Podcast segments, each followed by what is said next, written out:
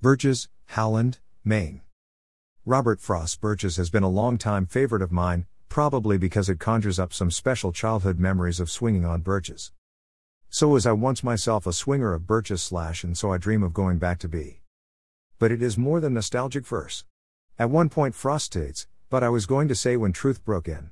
As he swings between joys experienced, the realities of being earthbound, and the mysteries of life, Frost ignites imaginations, ushers us back to treasured places, and gives a nod to ultimate things. He had the tremendous gift of transforming simple, memorable experiences into profound thoughts. This poem about wistful remembrances of climbing slender birches to their tops and swinging gently back to ground is tense with yearning for innocence and an unencumbered youthful enthusiasm in a world weighed down by adult responsibilities, drudgery, and restrictive realities which have subdued his spirit and bent his dreams like the ice storms have the birches. He longed for the thrill and resilience of his boyish aspirations, discoveries, and conquests. But swinging doesn't bend them down to stay slash as ice storms do.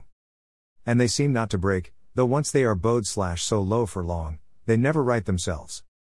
We easily identify with being overwhelmed, unsure or directionless and wanting to walk away, wishing for a fresh start, fantasizing new beginnings, wanting rebirth. It's when I'm weary of consideration slash and life is too much like a pathless wood I'd like to get away from earth a while slash and then come back to it and begin over. This is escapism at its best. We don't have do overs or reprieves from the past and are familiar with self doubt and dreams of change and breaking free.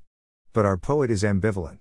He realizes life is fragile and becomes resigned to whatever his lot is and the good that it holds. His religious thoughts seem tentative, filled with the ambiguity that pervades the tenor of the poem.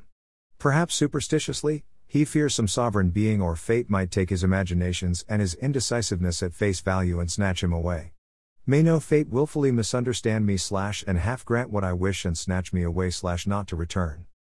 Even giants of faith entertain doubts about God's character. St. Augustine said, Doubt is but another element of faith.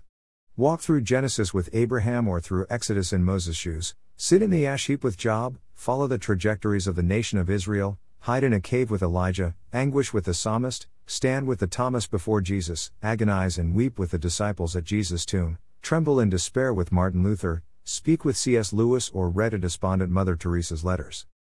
We doubt what our senses cannot verify. Yet, we all hold beliefs which have limited proofs and therefore uncertainties. Whether one does not believe or is uncertain about the existence of God or whether one believes in his existence, no amount of philosophical or theological hubris is without moments of tentativeness. Frost seems to hold on to, or at least doesn't dismiss, the reality of a sovereign who has authority over life and death. Like the ice storms bending the birches, life's trials and doubt can be spiritually debilitating, but proactively preparing for those insults holds one up in disorienting times. Ephesians 6 11 13. The Christian faith is deeply rooted in the person of Jesus Christ and the revealed Word of God. Disciplining oneself in Scripture meditation, considering God's character and Jesus' life and teachings as God's expressed love to us, not forsaking worship experience and practices, utilizing liturgy, catechisms, covenants, hymns, and faith statements, fellowshipping and counseling with those one trusts, praying, and just persevering will carry one through the dark night of faltering faith, rejuvenating one's spirit to spring back to joyful heights again.